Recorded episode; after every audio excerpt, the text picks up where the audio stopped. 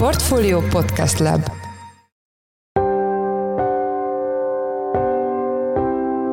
Mindenkit üdvözlünk, sziasztok! Ez a Checklist a Portfolio podcastje július 25-én kedden. Az adás első részében folytatjuk a tegnapi téma feldolgozását, vagyis hogy lehetséges-e megduplázni a magyar GDP-t 2030-ig, ahogyan azt Orbán Viktor tusványosan előrevetítette.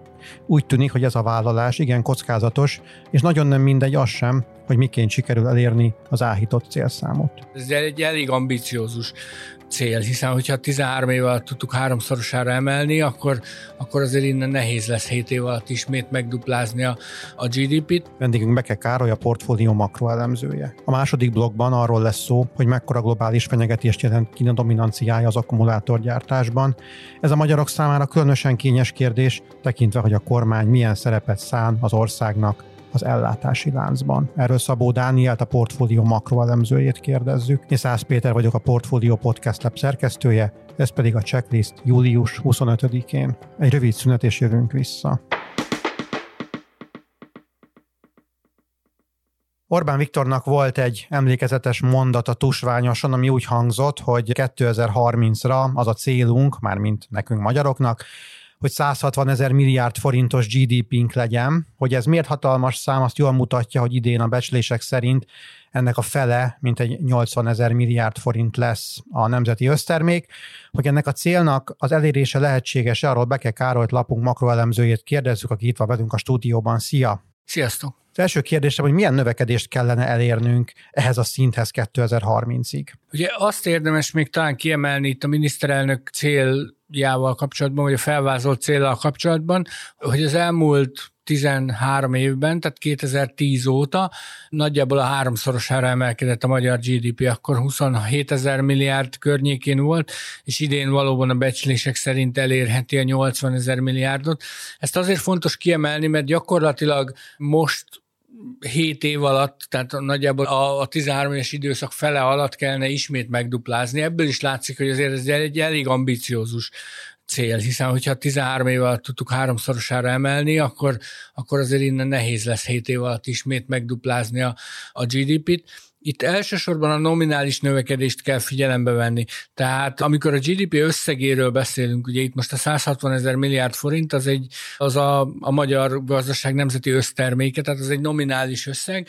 Ilyenkor általában a nominális növekedést kell figyelembe venni, tehát nem azt a, azt a reál GDP növekedést, amit általában legtöbbször gazdasági növekedésként szoktunk azonosítani, hanem ennek a az úgynevezett GDP deflátorral kiigazított értékét. Ez a GDP deflátor, ez gyakorlatilag a teljes gazdaság inflációs rátája kicsit leegyszerűsítve, tehát nem a fogyasztói árak emelkedése, hanem az egész gazdaságra, a beruházásokra és a többi gazdasági tevékenységre vonatkozó inflációs ráta. Ez egyébként az elmúlt években elég erősen korrelált az inflációval, tehát a fogyasztói árak emelkedésével.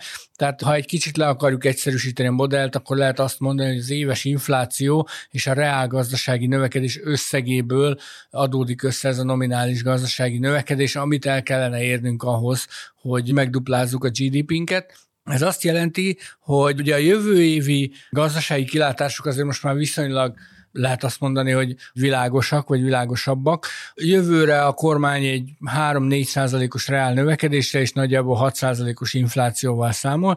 Tehát mondjuk egy 9 százalékos nominális növekedést azt gondolom, hogy lehet 2024-re becsülni. Kérdés az, hogy ezt követően 2025 és 30 között mekkora átlagos nominális növekedésre van szükség ahhoz, hogy elérjük ezt a 160 ezer milliárdos összeget, amit most a miniszterelnök úr célként megjelölt, és ez a, az átlagos növekedési ütem, ez nagyjából 11 százalék kellene, hogy legyen 6 év alatt, ahhoz, hogy, hogy ez elérhetővé váljon ez a cél. Akkor azt jól értem, hogy a cél teljesülése nagyban függ attól, hogy mennyi lesz az átlagos éves infláció 2030-ig? Igen, a cél teljesülése az gyakorlatilag két, két számtól függ, a reálgazdasági növekedéstől és az átlagos inflációtól. Ugye ez a 11 os nominális növekedés, ez azért egy viszonylag magas érték, tehát akár ha az elmúlt évek átlagát nézzük, mondjuk az elmúlt 10-15 év átlagában nagyjából ilyen 7-8 százalék körül volt a magyar gazdaság nominális növekedési üteme átlagosan, tehát ezt kellene 11 százalékra felpörgetni. Ez a 11 százalék, ez sokféleképpen kijöhet, tehát ez kijöhet egy 3 százalékos reál növekedés és 8 százalékos infláció kombinációjából, de megvalósulhat úgy is, hogy mondjuk 5 százalék a reál növekedés és 6 százalék az átlagos infláció, tehát ez, ez, sokféle módon összejöhet. Írtál egy cikket a témában, és ott elhangzott, vagyis lehetett olvasni az aranykor kifejezést. Valóban, hogyha ez a cél megvalósul, bármilyen formában, akkor egy, egy nagyon komoly felívelő időszak a Magyarország életében? Ugye az a kérdés, és attól függ ez, hogy aranykorról beszéltünk-e, hogy ez a 11%-os nominális növekedés, ez hogy tevődik össze az, az előbb említett két tényező eredőjeként. Tehát ha lesz egy átlagosan 3%-os reálgazdasági növekedésünk is, egy átlagosan 8%-os inflációnk, azért azt nem nevezném egy gazdasági aranykornak. Hiszen azért, hogyha egy 6-7 évig 8% az átlagos infláció, az, az, az nem egy kedvező gazdasági környezet.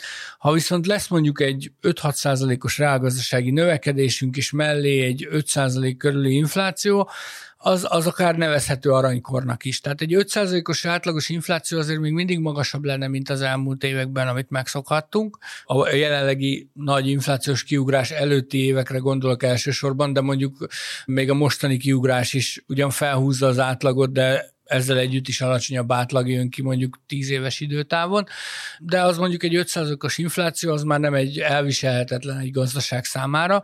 Kérdés az, hogy ez, a, ez egyrészt megvalósul-e ez a 11%-os nominális növekedés, és ha megvalósul, akkor az milyen kombinációban? Orbán Viktor azt is mondta, hogy 2010-ben fejlettségben, most a GDP-ről beszélünk, az európai átlag 66%-án voltunk, 22-ben elértük a 78%-ot, és ő abban bízik, hogy 2030-ra ez 85-90%-ra emelkedhet. Ez mennyire reális? Én azt gondolom, hogy ennek nagyobb a realitása, mint a 160 ezer milliárdos GDP elérésének. Tehát ha, ha azt nézzük, hogy mondjuk 12-13 év alatt sikerült bő 10 százalékpontot felzárkózni az európai átlaghoz képest, és innen kellene még ugye legalább 7 százalékpontot, hogy a 85 százalékot elérjük, akkor azt gondolom, hogy nehéz feladat, de nem lehetetlen, ha mondjuk így lehet fogalmazni. Tehát a 90 százalék azért az egy jóval nagyobb cél, és egy ambiciózusabb cél lenne 2030-ig, de mondjuk a 85 százalék, vagy a 85 százalék közeli fejlettségi szint elérése az nem lehetetlen. Igazából az elmúlt 10-15 évben látott növekedési különbséget kellene fenntartani és egy kicsit fokozni a magyar gazdaságban. Tehát ami eddig megvolt a Európához mért növekedési többletünk, ez mondjuk 2-3 százalék pont volt talán éves átlagban, ezt kellene részben fenntartani, részben akár egy picit fokozni mondjuk 5 százalék pontra, és akkor elérhető lenne ez a 85 százalék körüli érték. A kormányzati kommunikációban kicsit elmossák ezt a fejlettség és életszínvonal kérdést, és ugye tudjuk, hogy a GDP-nek is részét képezi, ugye a belső fogyasztás, tehát valamelyes mutatja a magyarok életszínvonalát, de azért tegyük azt tisztába, hogy ez, a GDP-t nem lehet megfeleltetni az életszínvonalal. Valóban a GDP-t nem lehet az élszínvonalra megfeleltetni, de amiről az előbb beszéltünk, hogy az Európai Uniós átlaghoz képest hol állunk, ott ugye nem a nominális GDP-t veszik figyelembe, hanem az egyfőre eső GDP-t vásárlóerő paritáson. Tehát azt egyrészt kiigazítják a lakosság számmal, magyarul egyfőre vetítik, másrészt pedig kiigazítják vásárlóerő paritással, ami gyakorlatilag azt mutatja meg, hogy az adott mennyiségű pénzből mennyi szolgáltatást vagy terméket tud valaki vásárolni Magyarországon. Ez gyakorlatilag kiküszöböli az egyes országok közötti árkülönbséget. Tehát, hogyha valamilyen termék vagy szolgáltatás olcsóbb Magyarországon, akkor abból mi vásárlóerőparitáson többet tudunk vásárolni. Emiatt, hogyha vásárlóerőparitáson számoljuk a GDP-t, és mondjuk az árak többsége alacsonyabb, mint a nyugat-európai átlag, akkor a, a mi GDP-nk vásárlóerőparitáson magasabb lesz, mint nominálisan. Ez már felfogható egyfajta fejlettségi mutatónak, ezzel csak azt akartam mondani, hogy önmagában a GDP GDP nem számít fejlettségi mutatónak, de ez a vásárlóerő paritáson mért egyfőre eső GDP, ez már azért mondhatjuk azt, hogy a legelfogadottabb ilyen fejlettségi vagy felzárkózási mutató. Világos, hát akkor meglátjuk, hogy a következő években hogyan alakulnak ezek a számok. Az elmúlt percekben Beke Károly lapunk makroelemzője volt a vendégünk, köszönjük, hogy a rendelkezésünkre álltál. Köszönöm szépen.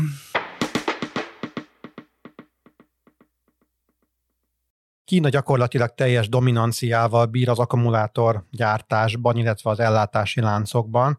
ez pedig igen veszélyes lehet azon országok számára, amelyek függnek ettől a szektortól.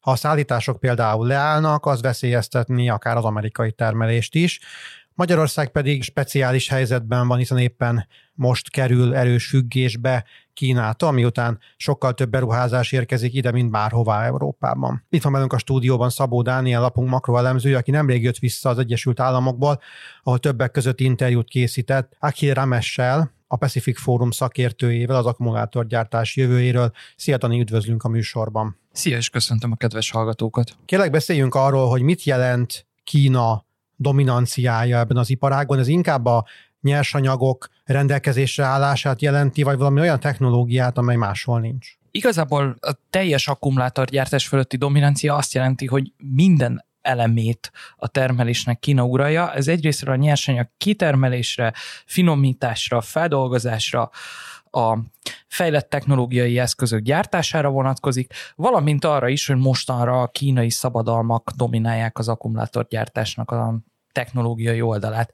Tehát ugyan még korábban Japán és az európai országok jegyezték be a legtöbb szabadalmat és jogvédett tervet, amelyek alapján cellákat lehet készíteni, addigra mostanra ez már mind Kínába került.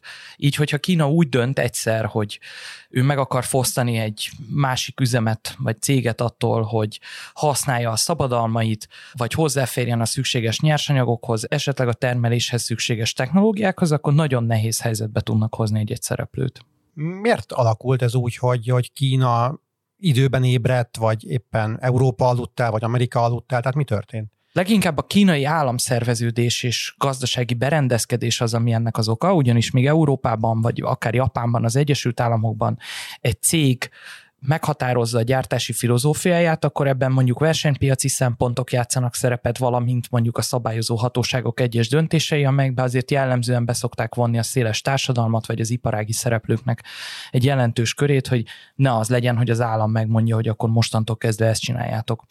Viszont Kína nagyjából tíz évvel ezelőtt úgy döntött, hogy az akkumulátor technológiát ezt kiemelt jelentőségű szektorrá minősíti át, és onnantól kezdve, hogy a kommunista párt meghozta ezt a döntést, az egész kínai gazdasági anyahajót ebbe az irányba fordították, így nagy hangsúlyt kapott az, hogy fokozzák a kitermelést. Itt ebben az is szerepet játszik, hogy a kínai környezetvédelmi előírások vagy munkavédelmi szabályok sokkal lazábbak, mint az európai, amerikai, japán, dél-koreai előírások tehát mindenképpen volt ebben egy versenyelőnye, hogy nem kellett egy ilyen demokratikus piacgazdasági folyamathoz igazítani a termelést. És még 10-15 évvel ezelőtt az olcsó foszilis energiahordozók korábban, amikor a környezetvédelmi szempontok kisebb jelentőséggel bírtak, akár az Európai Unión belül, akár az Egyesült Államokban, amelyek a legnagyobb piacot jelentik a világon, akkor nem volt annyira fontos, hogy fokozzák az elektromos autókba történő befektetést, és az ehhez szükséges technológiai partitúrának minden elemére koncentráljanak. És ugyan vannak zászlós hajóként említhető cégek, sokan mondják a Teslát, de ilyen volt például a Renault, Nissan vagy a Toyota is, amelyek nagyon hangsúlyosan fordultak abba az irányba, hogy akkor megfizethető áru, megfelelő töltő infrastruktúrával rendelkező elektromos autókat gyártsanak, de Kínában volt egy központi utasítás, hogy innentől kezdve elektromos autókat kell gyártani, támogatni kell a lakosságot abban, hogy elektromos autókat vegyenek, és ha tetszik, ha nem, a kínai cégeknek, állami szereplőknek mind-mind ebbe az irányba kell elmozdulniuk, akár abban, hogy ilyen eszközöket fogyasztanak, akár abban, hogy ilyen eszközöket termelnek. Világos, tehát a dominancia az náluk van. Mi történne, ha Kína bármilyen okból, lehet ez akár egy geopolitikai ok is, úgy döntene, hogy nem szállít akár nyersanyagot Amerikába vagy Európába, mondjuk többet kéne várni az elektromos autókra, vagy, vagy megrecsenne az egész szektor? Jelenleg igen, tehát mindenképpen nagyon komoly ellátási zavarokat okozna az, hogyha Kína beintene az egész Kínán kívüli világnak, vagy a szövetségeseink kívüli országoknak, hogy már pedig ő nem fog szállítani sem nyersanyagokat, sem a gyártáshoz szükséges technológiát. Technológiai oldalon egyébként még annyira nem is kétségbejtő a helyzet. Vannak a nyugati érdekszférában, az euróatlanti csoportban is fejlett technológiai eszközöket gyártó vállalatok, de mindenképpen kitolódna az az idő, amíg mondjuk a kapacitásokat képítik egy-egy akkumulátorgyártó üzemben. Viszont az látszik, hogy a nyersanyagokon keresztül Kína jelentősen tudja hátráltatni a versenytársait, hogyha visszaél a monopól helyzetével és piaci dominanciájával. Kicsit más terület, de a csípgyártásnak egy nagyon fontos alapanyaga a gallium, amelynek ellátását Kína felügyeli, vagyis az ellátás 70%-át. És az Egyesült Államokkal kibontakozó kereskedelmi háborúban néhány hete úgy döntött a kommunista állami vezetés, hogy nem fognak egy exportkorlátozásokat vezetnek be a gallium piacon, ami oda fajult, hogy már rengeteg gyártó inkább elkezdett őrült módon készleteket felhalmozni, mielőtt élesedne ez az exportkorlátozás, ugyanis, hogyha megszűnne a galliumellátásuk, akkor a teljes termelésüket le kellene állítani, vagy arra az időszakra, amíg találnak egy eltérő galliumforrást, vannak olyan országok, ahol ez a nyersanyag még rendelkezésre áll, vagy pedig arra az időszakra, amikor magában a technológiában kezdik el kicserélni a galliumot, és keresnek helyette egy másik jó ötvöző fémet, amelyet fel lehet használni a mikroelektronikában. És ez már egy erős figyelmeztető lövés az egész piacnak, és az akkumulátorpiacon aztán pláne aggasztó, hiszen a nikkel finomítás, a kobalt termelés, a lítium felhasználás technológiája és ellátása maga az egész ellátási lánc, ez Kínán belül koncentrálódik. Most voltál Amerikában, illetve te ugye Európai Uniós ügyekkel foglalkozol.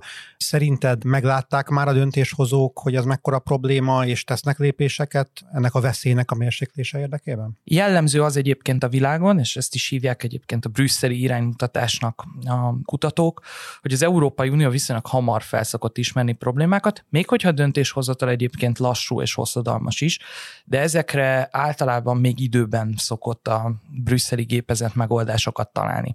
És Európán belül a leválás a kínai ellátási láncokról, de ne is nevezük leválásnak, hanem mondjuk azt, hogy diversifikálás, az már elindult tulajdonképpen a koronavírus járvány alatt, amikor hirtelen mindenki azt tapasztalta az egész világon, hogy a kínai bezárkózás azt jelentette, hogy teljesen elvágják őket az ellátási láncoktól. Ennek voltak előfutárai, vagyis korai ébredői, akik már nagyon hamar visszatelepítették a gyártást a közelebbi területekre. Például mondjuk a textilipar az Törökországban vagy Észak-Afrikában egyre jelentősebbé válik, ugyanis az európai szereplők nem akartak várni arra, hogy Kínában megérkezzen a termelés. És már ebben az időszakban a koronavírus járvány alatt, pont a chip hiány miatt fölismerték azt, hogy bizonyos nyersanyagok, amelyek a jövőben nagyon fontosak lesznek, azoknak az ellátását biztosítani kell más forrásokból is. És az Európai Unió már több szabad szabadkereskedelmi egyezményt kötött, de jelenleg is tárgyal például az indocsendes óceáni térségben, valamint Csillében a lítium ellátás biztosításáról és egyéb kulcsfontosságú nyersanyagoknak a beszerzéséről, akár ezeknek az olcsóbb, vámmentesített változatáról, akár pedig arról, hogy az Európai Unió fejlesztési forrásokat fektet be. Viszont még így is van egy kis lemaradás, tehát hogyha ma vagy holnap úgy döntenek Kína, hogy nem szállítja nekünk ezeket a szükséges nyersanyagokat vagy technológiákat, akkor még azért fél éves, kilenc hónapos időtávon belül jelentős ellátási zavarok keletkezhetnének a gyártói oldalon. Az Egyesült Államokban sokkal később ismerték fel ezt a problémát. Jeneve az Egyesült Államok jelentős nyersanyagkészletekkel rendelkezik, de ezek kitermelése nem minden esetben gazdaságos. És az, hogy az idei évben elindult az infláció csökkentő törvény, amelynek egyik célkitűzése pont az, hogy úgynevezett friend shoringot hajtsanak végre, vagyis hogy baráti területekre, vagy akár saját országba vigyék haza a kitermelést és a gyártási folyamatokat, ez már elindult. Viszont így is azért megállapítható az, hogy az Egyesült Államok akkumulátoriparát teljesen bénult helyzetbe hozná, akár egy évre is az, hogyha megszűnne a kínai beszállítói láncok felől a, az anyagszállítás. Beszéljünk Magyarországról nálunk, legalábbis szerintem lassan már szitok szóvá válik az a szó, hogy akkumulátorgyár.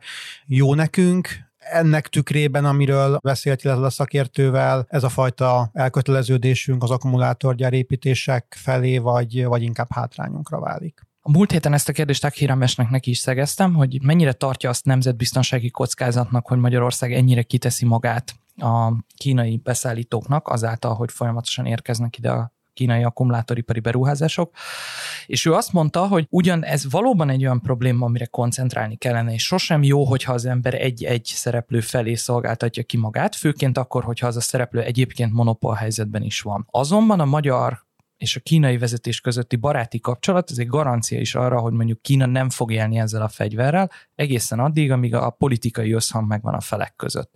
Az már egy másik kérdés, hogy az Európai Unió belső piacára mennyire jó beengedni a legnagyobb riválist, gazdasági riválist Kína személyében a termeléssel, aki egyébként nyilvánvalóan a saját ellátási láncait fogja használni.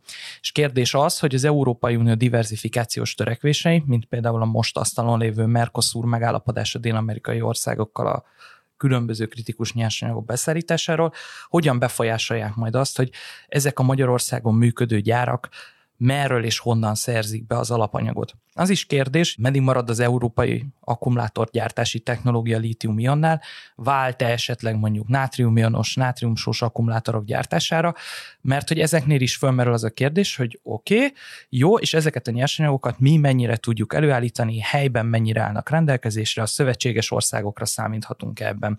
És az az érdekesség, hogy az akkumulátoripari fejlesztések nagy része az most Kínában van, és ezeknél a technológiaváltásoknál ők már fölismerték azt, hogy kontrollálniuk kell a különböző ellátási lehetőségeket. Így például mondjuk a Indonézia nikkel kitermelése az kínai bánya övezeteken megy át, meg bány, finomítói területeken kell, hogy megvalósuljon, mert hogy ilyen szerződést kötöttek az egy övezet, egy út infrastruktúrális fejlesztő programon belül.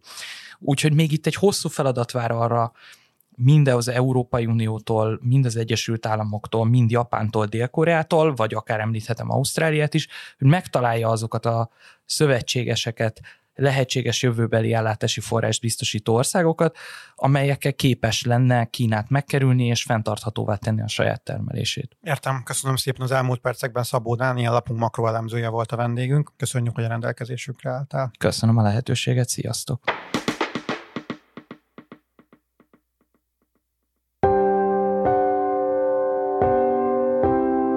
Ez volt már a Checklist, a Portfólió munkanapokon megjelenő podcastje. Ha tetszett a műsor és nem tetted volna, iratkozz fel a Checklist podcast csatornára valamelyik platformon, ahol podcastokat hallgatsz, például Spotify-on, Apple vagy Google Podcasten.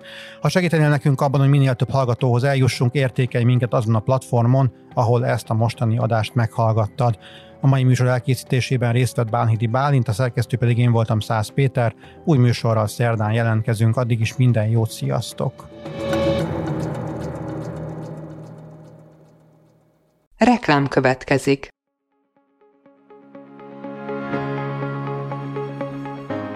Braun Müller Lajos vagyok, az Agrárszektor főszerkesztője. Májusban két tematikus konferenciát is rendezünk Kecskeméten az agrofood szektor szereplőinek. A május 22-én tartandó Portfolio Agrofood 2024 konferencia az élelmiszeripari vállalkozások, beszállítóik, a szolgáltató cégek és a kereskedők számára nyújt egyedi betekintést az aktuális trendekbe. A május 23-án megrendezendő Agrofuture konferencia pedig egyedülálló módon tematikus formában foglalja össze a hazai agrárgazdaság fenntarthatósági követelményeit és innovációs lehetőségeit.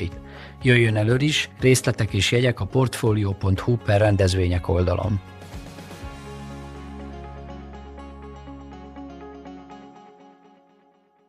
Reklámot hallottak.